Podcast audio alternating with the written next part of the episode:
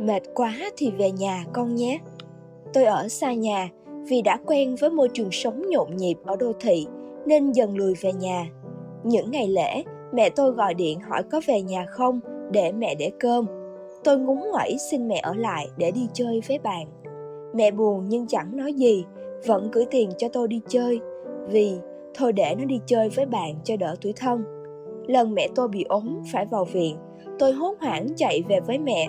Mẹ vẫn triều mến nhìn khuôn mặt lo lắng của tôi. Mẹ không làm sao hết, con về nhà là được rồi. Tôi bật khóc.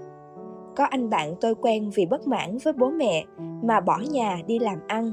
Sau vài năm làm ăn thua lỗ, anh trở về nhà với khuôn mặt già nua thất thểu. Hôm đầu tiên ăn bữa cơm nhà, anh đã không kìm lòng mà nước mắt chảy dài. Mẹ anh lén lau nước mắt, vỗ vai con. Về nhà là tốt rồi. Tình yêu đến từ gia đình là một thứ tình cảm thiêng liêng nhất trong cuộc đời. Dù không được nồng nhiệt say đắm như tình yêu đôi lứa, nó vẫn giữ trọn 2 phần 3 trái tim dành cho những con người mang tình yêu thương to lớn lặng lẽ, luôn ủng hộ ta ở bất kỳ hoàn cảnh nào.